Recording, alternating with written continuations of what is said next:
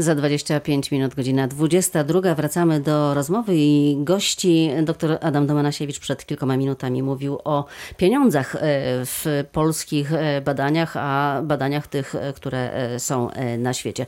Profesor Dariusz Patkowski, pan jeździ po świecie. Jak to jest właśnie z tymi pieniędzmi, które są potrzebne na badania, jakie są tu w Polsce, a jakie pan widzi na świecie? Znaczy, wszędzie jest problem z pieniędzmi. Nie jesteśmy jedynym krajem, który ma taki problem miałem okazję zwiedzać naprawdę duże centra chirurgii dziecięcej na całym świecie. Miałem okazję też operować y, w różnych krajach. I nawet w bogato, naprawdę bogatych krajach, gdzie są bogate społeczeństwa, bardzo nowoczesne szpitale, te szpitale także mają swoje ograniczenia finansowe.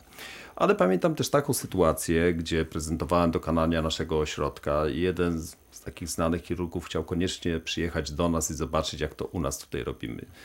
Pamiętam jego ogromne zaskoczenie, że w takich warunkach, jakie tutaj mamy, jesteśmy w stanie robić takie wspaniałe rzeczy. Więc to nie jest tylko kwestia pieniędzy. Oczywiście bez tych pieniędzy trudno nam do, y, y, tworzyć nowoczesną medycynę, ale także to jest fascynacja i ludzie, zespół, ludzie ambitni, którzy chcą coś zmienić, coś chcą zrobić, to co powiedział pan profesor, że musimy zmieniać. Ja pana, panie profesorze, pamiętam y, taką naszą rozmowę sprzed, zdaje się, 20 lat i e, wtedy już pan był y, zapraszany za granicę. Jeszcze wtedy nie, może troszkę, nie, ale, ale już 10 pan lat. Tak. jeździł, tak. już pan jeździł i wtedy pytałam pana, czy pan na pewno wróci.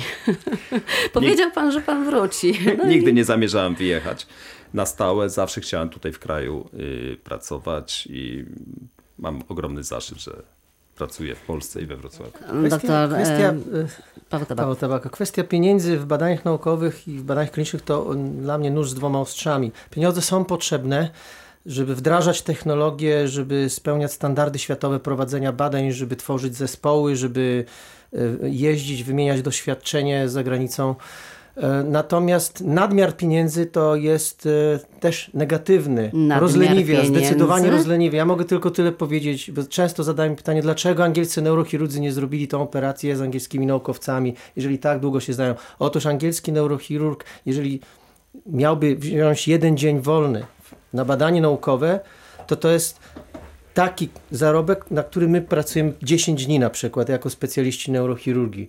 I dla niego jest to niewyobrażalne, żeby poświęcić czas. W Stanach Zjednoczonych jest jeden rok, po, chirurg poświęca w trakcie specjalizacji, w trakcie swojej specjalizacji na robienie badań naukowych jako obowiązkowy element e, specjalizacji. Później zapomina. Nieliczni przechodzą do instytutów i stają się naukowcami. A, jeżeli już ktoś robi doświadczenia, badania, to w ramach tworzonych klinik docelowych, sponsorowanych przez docelowe fundacje, nie ze środków rządowych, dużych, nie z dużych grantów. No właśnie, skąd e, się biorą te pieniądze na te badania, na te przełomowe, spektakularne op operacje? To trzeba szukać. Znaczy pieniądze na, tak naprawdę jak popatrzymy na realia, to te przełomowe, o, przełomowe osiągnięcia, przełomowe operacje, przełomowe dokonania nie są aż tak drogie. To nie wymaga Bóg wie jakich nakładów. Tu chodzi głównie o pomysł, o motywację, o zespół ludzi. Natomiast co, co później kosztuje, to jest weryfikacja, o czym mówiłem wcześniej, weryfikacja tego, co, co się udało. I wtedy zaczyna, wchodzi, wchodzimy w rygor badania klinicznego, w rygor badania naukowego, który musi potwierdzić hipotezę, który musi potwierdzić sukces, bo w naturalny sposób każdy badacz, każda osoba związana z czymś emocjonalnie będzie chciała wykazać, że to działa. Tak? Ale ja też często słyszę, że na przykład szpital sam zainwestował w jakieś urządzenia z własnych tak, pieniędzy. Tylko jeśli szpital inwestuje w urządzenie, to nie mówimy tu o przełomowej medycynie. Tak? Bo My urządzenia możemy, już nie, istnieją. To, żebyśmy, tak. żebyśmy się tak. rozumieli, jeśli my mówimy o przełomowych odkryciach, o przełomowych operacjach, Badaniach. o przełomowych zabiegach, to z reguły to nie są rzeczy, które wymagają Bóg wie jakich nakładów. Jeżeli chodzi o pieniądze, to pieniądze pojawiają się na następnym etapie. Ja w przeciwieństwie do wielu osób uważam, że w Polsce jest sporo środków. Te środki są, niestety muszę to z przykrością powiedzieć, w wielu przypadkach marnowane na badania, które na pewno się sukcesem nie skończą. Ludzie robią to, bo muszą to robić, w pewnym sensie marnując publiczne środki. To jest, ja mam dość y, krytyczną ocenę tego, co, co, co się dzieje, ale powiedzmy zostawiam to. Ale całkiem niedawno byłam na takim spotkaniu, ym, gdzie mówiono o ogromnych unijnych pieniądzach, które są do wzięcia i nie ma chętnych do tego, żeby złożyć tam y, projekty. Wie I pani, właśnie to to między nie jest- innymi na ja innowacyjne badania. Mogę, mogę to powiedzieć e, z jednej strony z, ze strony z, z punktu widzenia funkcji, którą pełnię w Uniwersytecie Medycznym. Jako a z drugą, prorektor do spraw e, naukowych? W pewnym sensie kontroluję to, co się dzieje, a z drugiej strony jako osoby, które aplikują różne granty, proszę być, proszę przyjąć za pewnik, że aplikowanie o grant, o duży grant unijny jako lider wymaga olbrzymiego nakładu pracy, zaangażowania biura, które pisze wniosek, zaangażowania szeregu ludzi, którzy przez wiele tygodni pracują nad pozyskaniem tych pieniędzy, a, na, a później właściwym ich rozliczeniem. My nie mamy struktur, które są w stanie pozyskać, a następnie skonsumować. To jest jeszcze wszystko na wczesnym fazie rozwoju. Gdybyśmy nagle dostali do uniwersytetu 100, mi- grant na 100 milionów euro, byśmy nie wiedzieli, co z tym zrobić. Nie wiedzielibyśmy, co z tym zrobić. Ba, nie wiedzieliśmy później, jak to rozliczyć. Proszę dać mi znać. E, Doktor, Nie, to ja Paweł- mówię, doktor Paweł e, e, jakby dać jako przykład docelowe małe fundacje, które zrzeszane są na świecie wokół konkretnego tematu, wokół rozwiązania konkretnego problemu. Weźmy na przykład urazy rdzenia kręgowego. Fundacja Wings for Life, założona przez byłego mistrza motocrossowego w momencie, gdy jego syn doznał urazu rdzenia. Fundacja Christophera Reevesa. Fundacja Nicholsa, e, kucharza Pałacu Buckingham. Te fundacje zrzeszają filantropów, którzy wyszukują zdolne zespoły na świecie, proponują docelową dotację bez żadnych bi- Tylko widzi pan, w Polsce biurokratycznych nie ma elementów. kultury, nie ma tradycji czegoś, co się nazywa fundraising. Nie ma Dokładnie. czegoś takiego, że są filantropi, są bogaci ludzie, są absolwenci uniwersytetu, którzy dają pieniądze właśnie na kontynuowanie pewnych innowacyjnych, przełomowych badań. Nie ma tej tradycji. Ale to właśnie widać w tych liczbach unijnych, e, w biurze unijnym właśnie, e, kiedy widzę, jak e, bardzo naukowcy z krajów Unii, Unii tej starej Unii szczególnie, korzystają z tych wielkich pieniędzy. Natomiast polscy naukowcy to są nieliczne przypadki, którym udało się skorzystać. Nie, nie będę się tutaj podlizywał, ale znowu kolejny raz będę musiał do pana profesora naprzeciwko. y, Proszę zdać sprawę, że naukowiec, który jest równocześnie aktywnym lekarzem, Takim jest obciążony olbrzymią ilością y, normalnej, nakładczej pracy usługowej. Prawda? Nie może się poświęcić li tylko i wyłącznie realizacji projektu. Yy, i to nas odróżnia troszeczkę od y, y, naukowców, lekarzy na przykład w Stanach, którzy w momencie, kiedy podpisują, y, dostają grant na jakiś projekt właśnie, budują team i pracują wyłącznie nad tym projektem. Oni się nie zajmują w tym czasie y, ostrym dyżurem, leczeniem pacjentów z ostrego dyżuru, leczeniem pacjentów planowych, bo szpital musi wyrabiać kontrakt, no, ale proszę Państwa, no, ludzie chorują, więc my musimy ich leczyć, o, Oczywiście, prawda? prawda, Uniwersytet Medyczny za, musi zapewnić taką strukturę, bo to Uniwersytet Medyczny jest miejscem na innowacje. Ja nie mam wątpliwości. Uniwersytet Medyczny musi panu zapewnić takie możliwości, żeby pozyskując pieniądze na innowacyjne, rewolucyjne metody, żeby pan mógł to robić, żeby nikt pana niczym nie obciążał ani usługową pracą, ani dydaktyką, ani innymi rzeczami, żeby się sfokusować na jednym rzeczy, bo tylko No to ale to jest trochę sukces. teoria, panie profesorze, Ja nie, bo to w praktyce, ale w praktyce przecież panowie obaj tutaj doktorzy, no Ale na co dzień jesteśmy stoją przy stole. hobbystami. My jesteśmy hobbystami. To, co uprawiamy na co dzień, to jest nasze hobby, które Profesor nam sprawia przyjemność.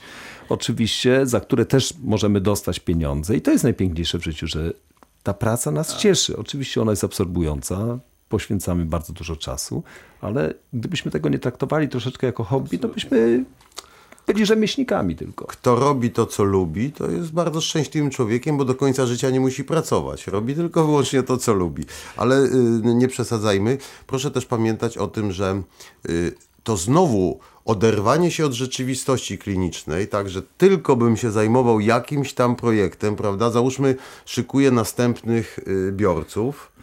Ja y, muszę y, cały czas, przede wszystkim w cudzysłowie, utrzymywać się w formie czyli trzeba operować. Poza tym ludzie chcą, żeby ich operował określony człowiek i trudno odmówić, że to jest bardzo prosta sytuacja.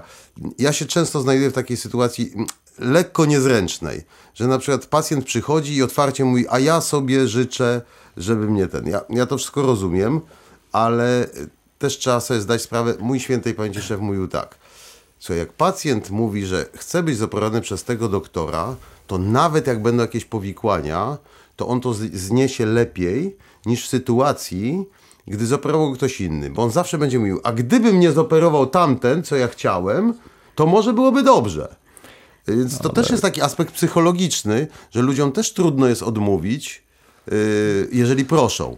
Ale to ciężko spełnić. To, To ciężko moim spełnić. największym problemem mojej pracy też codzien- codziennej, klinicznej y, jest nie to, że są też inni pacjenci do operacji, albo że większość mojej pracy to operowanie pacjentów y, z szeroko pojętymi chorobami, schorzeniami neurochirurgicznymi, a codzienne umartwianie się o logistykę w szpitalu, czy sprzęt zadziała, czy będzie umowa serwisowa, czy to, co zarząd inwestycji uczelni zakupił, nowoczesny sprzęt, który już ma 10 lat i nie może być serwisowany, czy szpital wymieni ten sprzęt na, na nowy, na lepszy, na taki, jaki potrzebujemy, nie tylko do badań naukowych, a przede wszystkim do leczenia ludzi.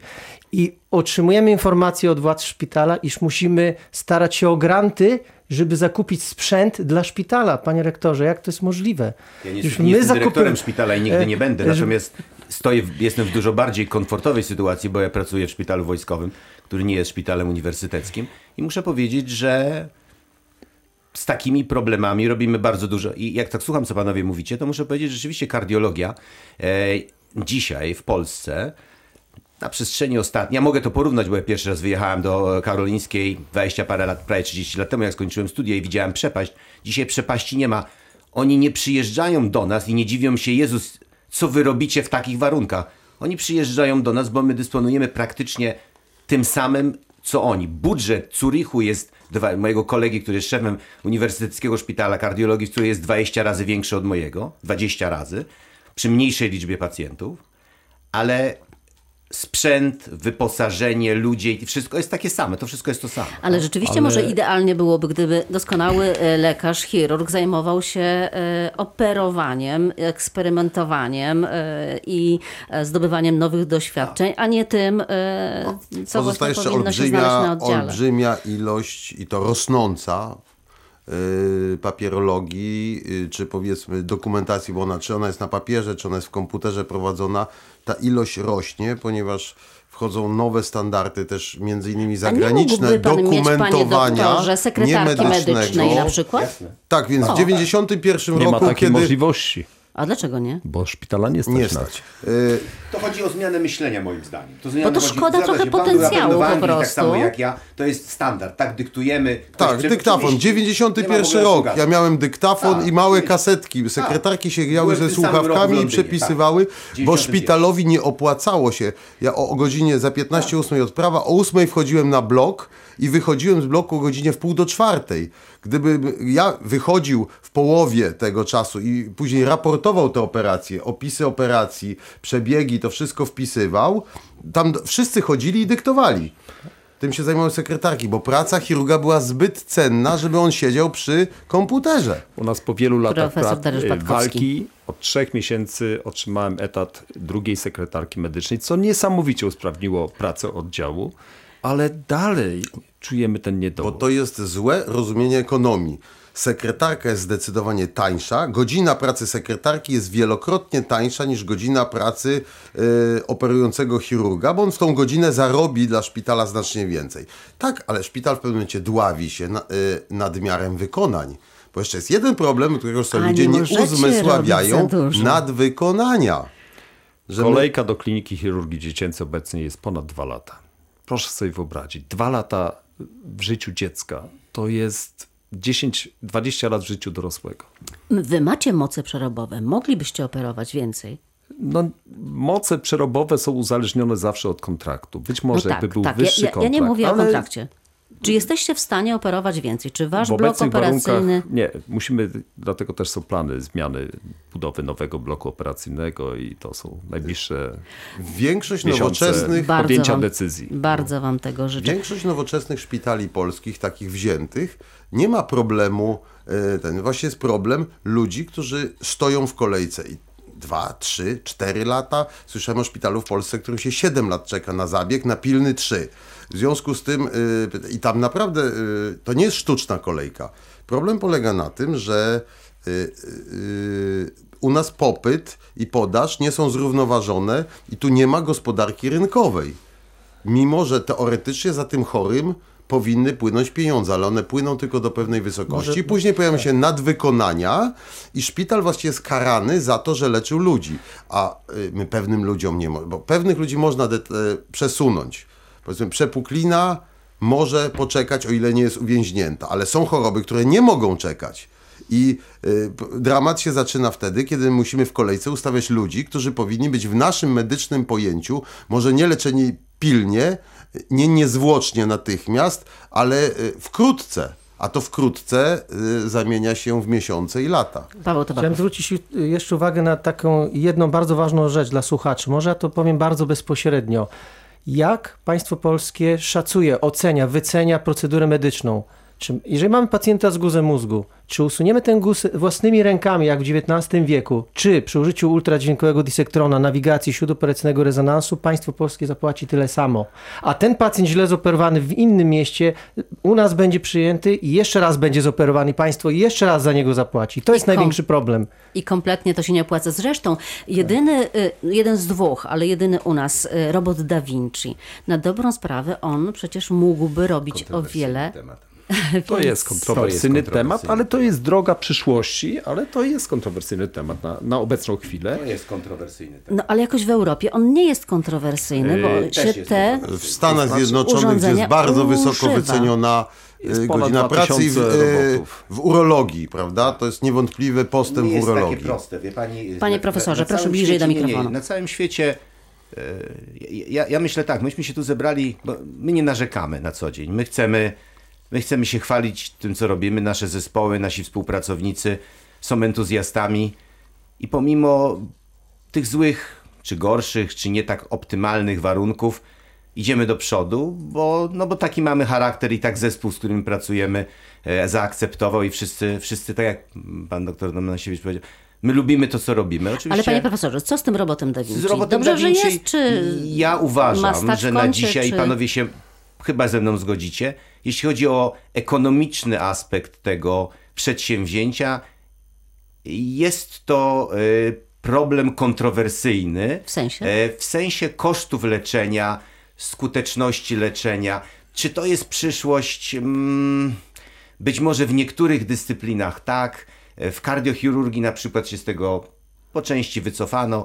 No, mm, to, to każda, każdy problem jest wielowątkowy. To nie jest tak prosty i oczywista sprawa, jak się mogłoby wydawać z relacji Bo niektórych. Obecnie postęp Patkowski. to nie jest ogromny skok. Postęp to są małe kroczki i być może Da Vinci jest takim przykładem małego kroku do przodu, który jeszcze dzisiaj nie widzimy różnicy, ale tak samo było, kiedy 20-30 lat temu wprowadzaliśmy laparoskopię. Każdy się dziwił, po co nam to jest, po co nam chirurgia przez dziurkę odklucza. To nie jest droga dla chirurgii, a obecnie już nikt nad tym nie dyskutuje. Pamiętam pierwszy endoskopowo usunięty wyrostek, wylądowałem na dywaniku u mojego pana profesora Jerzego Czernika, który powiedział, tak się nie robi. A obecnie jest to standard. Jest obecnie standard, ale na ówczesne czasy to tak było. I ten Da Vinci zmieni pewnie tą przyszłość, ale jeszcze musimy Wybranych, poczekać. tak, Tak, się? tak Wybranych- wybranych skorzeniach, tak. Ale to jest wybranych droga do zdobycia doświadczeń Okej. i zaprojektowania nowych narzędzi, które może będą miały inny kształt niż robot Da Vinci. Okazuje się, że czas szybko się e, kończy i kurczy nam e, tutaj jakoś e, w waszym towarzystwie. Zostało e, niecałe 5 minut. Na koniec już e, chciałam tylko e, jeszcze, e, żebyście przedstawili się panowie troszeczkę z innej strony, trochę bardziej e, prywatnej. E, Doktor Adam e, Domanasiewicz. E, No jak myślę o panu, jak nie myślę o jako o lekarzu, to myślę sobie rycerz. Gdzie teraz będzie rycerz Ja e, bym walczył? wolał, żebyśmy zachowali tą poprzednią kolejność, czyli e, od e, najwyższych do Czyli najniższych. pan zaczyna. Czyli pan Ja- zaczyna. Ja, ja może tylko wy, jestem trochę Rycerz- wysoki. Rycerz jak zwykle szarmancki. Profesor Ponikowski, maratończyk. Ile tych maratonów już pan ma na Ja mam dopiero 9 maratonów zrobionych, właściwie 10 pierwszego nie przebiegłem. E, no, chciałbym złamać 4 godziny, tak, w tym roku. Ale jakoś mi ten trening słabo idzie, bo mam za dużo, za dużo innych obowiązków, a żeby, żeby tak biegać, to trzeba dużo biegać. Darek też biega i wie, No że tak właśnie, 70 profesor km trzeba przebyć w tygodniu. Biega Też pan. biegam, też biegam, staram się biegać codziennie, może nie takie długie dystanse jak pan profesor yy, Panikowski, ale w zeszłym roku odnoszę, uważam to za mój sukces, przebiegłem ponad 2000 kilometrów. A do tego patrzy pan jeszcze w akwarium. A tak, to takie moje hobby jeszcze od dzieciństwa, rzeczywiście akwarystyka, czyli hodowla ryb, a szczególnie roślin, pięknych roślin podwodnych, to jest moje hobby. W domu mam takie duże, ponad 400-litrowe akwarium i rzeczywiście to uspokaja, daje czas, zajęcia. W jednym z wrocławskich em, sklepów dużych e, pływa taki rekin e, mały i trochę mi go szkoda, jak on się tak kręci w kółko. E, Pana zdaniem to... Tak, mi też szkoda tych ryb, dlatego większość y, zawartości mojego akwarium stanowią piękne, kolorowe rośliny. Doktor Paweł Tabakow, słyszałam dużo. To jest tak, gra na gitarze, na pianinie. Języków ile zna? Chyba cztery, tak, że chodzi o biegłą znajomość. E, I uczy się kolejnego, Tak, tak. włoskiego. Włoskiego. E, Gra pan też e, w piłkę nożną, jak często? No, Trenuję, gram, trenuję piłkę nożną, mamy zespół piłkarski, co tydzień gramy od dwóch lat, regularnie mamy trenera certyfikowanego, UEFA Pro, a zatem no, podchodzimy bardzo zawodowo do tego, mamy dużą frajdę z tego powodu, to jest dobra odsk- odskocznia. No to jest tak, moim marzeniem w ogóle, tak największym jest to e, grać koncerty na żywo, gitarowe, w zespole. Nigdy nie ma czasu na to. Ale już e, kiedyś pan e, dawał publiczne popisy? E, Kiedyś jako, jak byłem młodszy, grałem na gitarze klasycznej, powiedzmy dla widowni, powiedzmy do 80 osób. No do tego panu życzę wolnej chwili. E, Doktor Adam Domanasiewicz, e, to też tak e, pan ma takie zapędy czasem jakieś muzyczne. Y, O nie, nie, nie, nie, nie, nie. Tutaj y, ja mam y, szereg talentów, ale akurat talentu śpiewania i grania jestem zupełnie pozbawiony. Za to siecze pan mieczem Mm, Od czasu do czasu, tak. pod Grunwaldem. Tak, to szermierka to, to była sprawa mojego dzieciństwa. Chodziłem do szkoły sportowej, której po prostu zamiast lekcji WF-u mieliśmy zajęcia z szermierki u państwa medyńskich w AZS-ie. To jakiś czas y, to zapadło. Zapadło u mnie, y, we mnie to i już w późniejszym wieku wróciłem do tego tylko w wersji y, uprawiania sportów, walki starych. czyli No i od czasu do czasu ubiera pan szabli. zbroję, siada na koń i pod Grunwald. No, Grunwald to jest jedna z imprez. W tym roku zainaugurujemy bitwę pod Legnicą. To dużo bliżej. Przenosimy się dwa wieki y, prawie do tyłu i będziemy taką imprezę To ja muszę jeszcze zapytać, ile panowie trwa wasza doba? Bo w 24 godziny to zdaje się nie da się tego zrobić, co wy robicie. Bo e, o której pan, panie doktorze, wstaje? Za 15 szósta. E, Paweł Tabakow? E, O szóstej. Profesor Patkowski? Pół do szóstej. No, my wcześniej, my wcześniej w szpitalu wojskowym zaczynamy, my w pół do siódmej właściwie zaczynamy, także przed szóstą. A ja blisko mieszkam szpitala, więc mam to szczęście, że krótko jadę do pracy. A jest godzina 22 i właściwie dzień dopiero się e, Zaczyna. Zaczyna. zaczyna. Najmocniej dziękuję panom za wizytę w studiu. Ta godzina minęła nam bardzo e, szybko. Przypomnę, naszymi gośćmi byli profesor Piotr pa- Ponikowski, profesor Dariusz Patkowski, doktor e, Paweł Tabakow i doktor Adam Domanasiewicz. Dziękuję bardzo. Życzę Dziękujemy e, kolejnych Dziękujemy fascynujących dni e, i lat przy stole operacyjnym w waszych e, szpitalach, żebyśmy mogli mówić o kolejnych e, sukcesach. Państwu dziękuję najmocniej za uwagę. Do usłyszenia.